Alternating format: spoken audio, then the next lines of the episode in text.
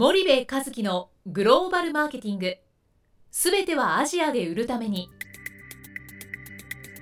ポッドキャスト森部和樹のグローバルマーケティング。すべてはアジアで売るためには過去10年間で1000社以上の海外展開の支援を行った森部和樹がグローバルマーケティングを分かりやすく解説します。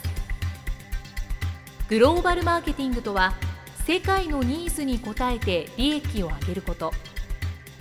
アジアで売るためにはものづくりプラスグローバルマーケティングを武器とした戦略を持たなければなりません。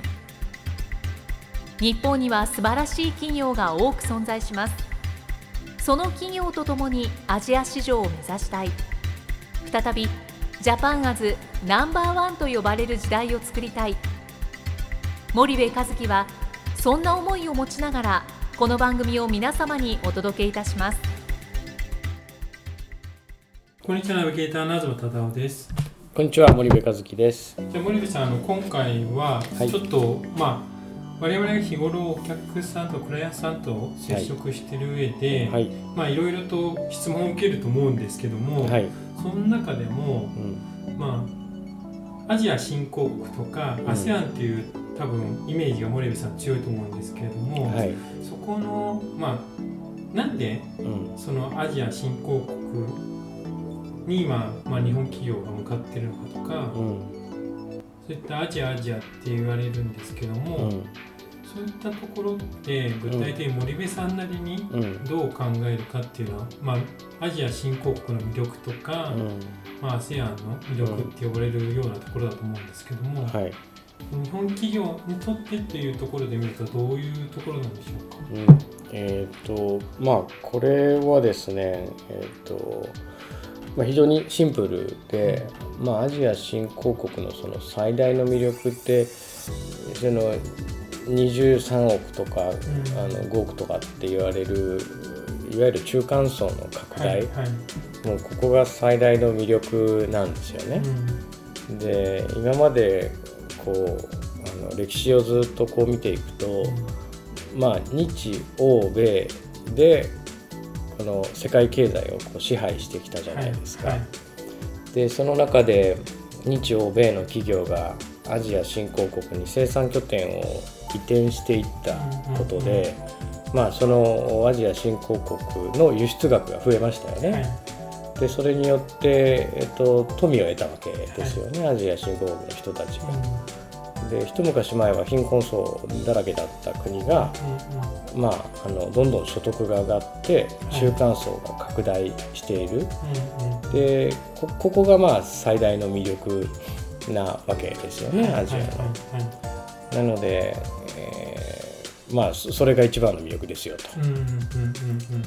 で時代がまあ大きく変わっていて、はい。日欧米の経済支配の時代はプラスアジアになってきていると。はいはいはいで、えーそれがまあ今日本企業がアジアをお重要視する最大のまあ要因ですよということです。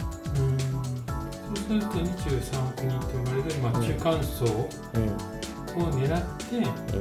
まあ、日本企業っていうのは基本的な海外進出と呼ばれるのかグローバル展開。展開っていうのをやっていかなければいけないっていうところですよね。本来はそうなんですよね。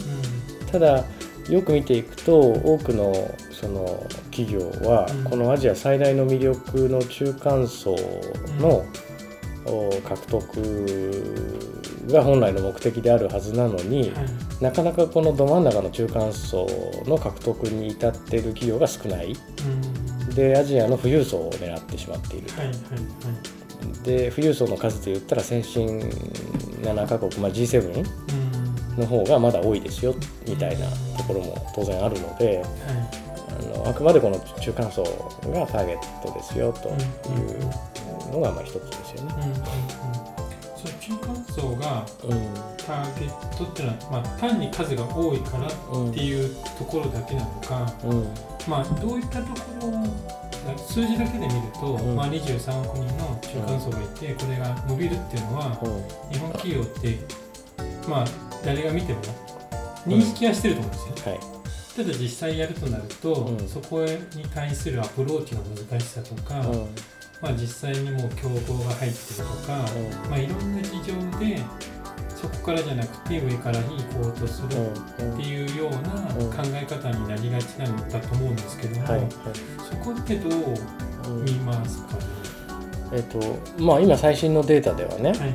今現在ではアジア新興国の中間層の数っていうのは15億とか16億とかって言われていて、うん。これがまあ2020年には23億とか4億とか、うん。まあ、そういう数字になっていくわけなんですけど、でそれがさらに拡大していきますよという状況で。で当然その富裕層を狙ってうん。ブランド力をつけてそこから下に浸透させていくっていうことは一つ重要なんですよね。うんうんうん。で、えっと、そのブランドは上から下に浸透させる方があの当然やりやすいですし、はい。一度下でブランドイメージついてしたしまったものを上に上げることっていうのは非常に難しいので、うんうんうん。えー上をというのは当然あるんですよね。はい。ただこれは物によるっていうことも一つ考えないといけなくて、はい。えー高級車を中間層に当てる必要はないじゃないですか。けど一般大衆車を所得の高い人たちだけが買えるは一般大衆車を売ったってそれ意味ないわけですよね。今や韓国中国台湾な台湾じゃない。韓国中国でもね、えー一般大衆車作ってるわけで。はい。でそうするとやっぱり一般大衆車は中間層でいかに勝負をするかっていうことになってくるわけじゃないですか。うん。うんうんで特にそのコンシューマープロダクツなんかははい。えー一部のその高級化粧品やあー類を除いてはねうん。中間層に勝負かけてなんぼですよね。そこで認められてなんぼなので、うん。あのーやっぱこここを抑える戦略をどう組むかっていうことはすごく重要で、うん。大企業の中では富裕層をまず取ってから次のことを考えようみたいなはいはい。そういう状況で出てたりするんですよね。うん。けどいつまでたってもそこからその中間層にはいけない。うん。状況に陥っていて結局シェアが取れなくてなんかうだうだやってるっていう会社は結構たくさんあるんですよ。はい。なのでやっぱそそこまでを考えていかないとダメダメだと思いますよね。そうすると今、まあ、富裕層を狙うっていうのは、うん。まあ、ブランドイメージとかうん。いろんなことを考えると、うん。それはそれで否定はしません、うただ富裕層だけではなくって、ん。同時に中間層まで、まあ、獲得するような、うん。まあ、戦略なのかうん。仮説なのかわかんないですけど、うん。それは最初に持っとかないと、うん。富裕層取ってから、うん。じゃあ中間層行きましょうだと、まあ、遅いのか、まあ、中途半端になっちゃうのか、いつまでたっても富裕層にとどまっているような感じになっちゃうということなんですかね。うん。うん今日はですねえっ、と物によるんですよね。富裕層でも中間層でも使うものが変わらないものってあるじゃないですか。うん。歯ブラシね。うん。うん富裕層向けの歯ブラシなんてないですよね別はいにはシャンプーとかねいうん。石鹸とかね。うん。富裕層はこういう石鹸を使うんです。中間層はこういう石鹸使うんですってないじゃないですか。うん富裕層も中間層も貧困今貧困層は石鹸使わなかったとしてもね、富裕層も中間層も基本的に使うもの変わらないっていう商品はやっぱブランドイメージは高くつけたいんであればそれは富裕層を狙うことでつけるんではなくて別の次元の話ブランディングの話だと思っていて、あくまでターゲットはやっぱ中間層なんですよ。だからそそこからそれちゃダメっていうのは一つ。はい。あの大きな課題としてあると思いますよね。それが1本1万円する高級シャンプー作ってんだったらはい。いいですよ、ターゲットは富裕層ですと。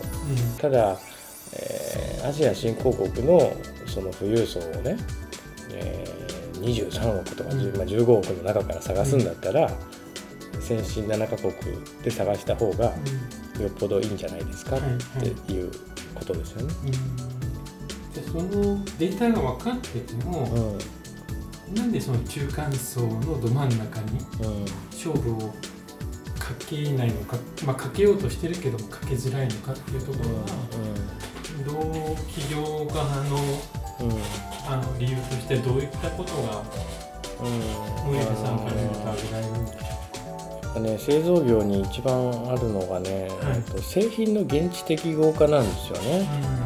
でこれ業種問わずメーカーはね日本にあるものをそのまま売りたいんですよ。うんうん。うん基本的には。はい。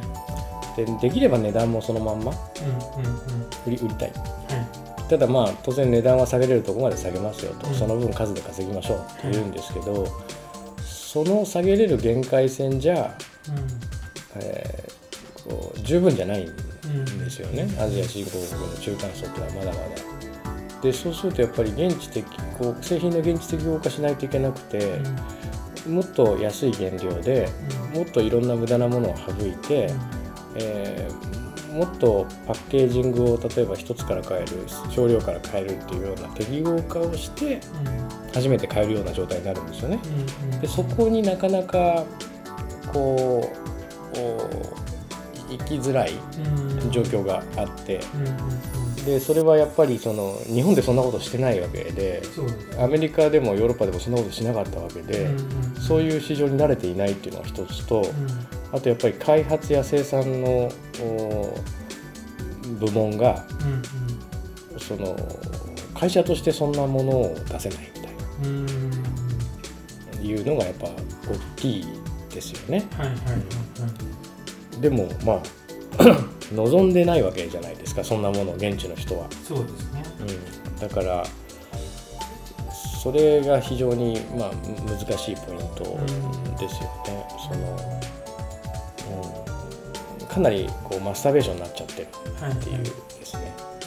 はいはい、で物自体が売れる状態になりきれてないっていうのが、まあ一つ。あるってことですね。はいはいものをやっぱ現地適合化させていくっていうことをすると価格も現地適合化していくじゃないですか、はい、でそして初めて中間層を狙えるわけですよね、けどそれよりもいや私たちの技術をとか私たちのブランド力をとか私たちのジャパンをみたいなメイドインジャパンなのかメイドバイジャパニーズカンパニーなのか分かんないですけど、うん、そこを主張していくことの方が楽ですよね、はい、でそっちにどうしても寄っちゃう、うん、会社は非常に多いはいですね。じゃあ今日はあのちょっと時間が来たのでここまでにしたいと思います。はい、森内さんありがとうございました、はい。ありがとうございました。本日のポッドキャストはいかがでしたか？番組では森部和樹への質問をお待ちしておりますご質問は podcast アットマーク spy dergrp.com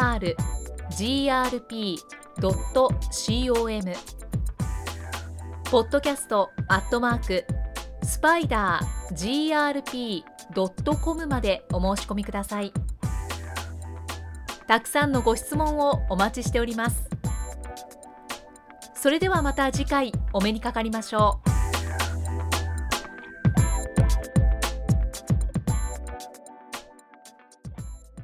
森部和樹のグローバルマーケティングこの番組はスパイダーグループの提供によりお送りしました。